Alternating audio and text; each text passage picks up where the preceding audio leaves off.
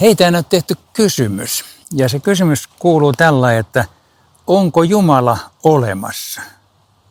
Ja ja, onko Jumala olemassa? Aika usein tämä kysymys tehdään sillä lailla, että ää, voidaanko, voiko se todistaa jotenkin, että Jumala on olemassa?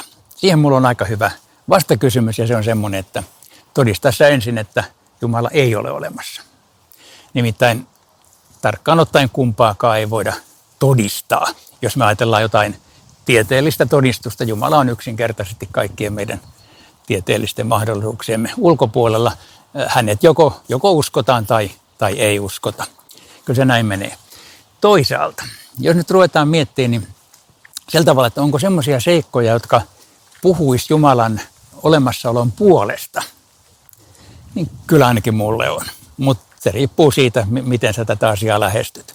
Mutta jos ajatellaan, no vaikka luomakunnan ihmeellisiä juttuja. Esimerkiksi linnut lähtee etelään, ne painaa tuosta Suomelahden ylittäjä, Euroopan ylittäjä.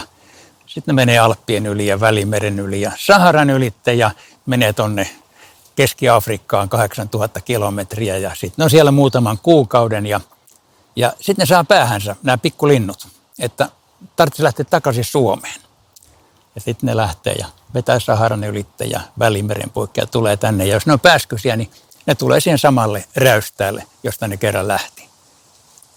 Mieti vähän, kuka niille sanoo, että milloin pitää lähteä ja, ja, ja minne pitää mennä. No okei, tiedemiehet tietää suurin piirtein, se on luonnonlait, okei, linnut suunnistaa tähtien mukaan, mutta sitten jos on ää, toi aurinko pilvessä, ei haittaa, tai, tai tähti, tähdet pilvessä, ne lukee jopa maapallon magneettikenttää.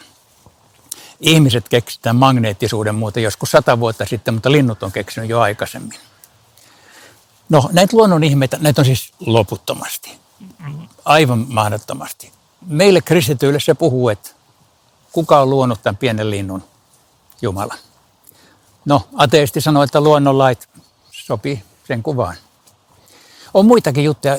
Semmoinen asia kuin kosminen hienosäätö. En tiedä, oletko kuullut tätä termiä ikinä. Sä voit vaikka googlata, mitä on kosminen hienosäätö. Mutta sillä tarkoitetaan sitä, että fysiikan lait tässä maailmassa on niin tarkkaan säädelty, että jos ää, pienikin muutos tapahtuisi fysiikan laeissa, niin täällä elinolosuhteet kävisi täysin mahdottomiksi.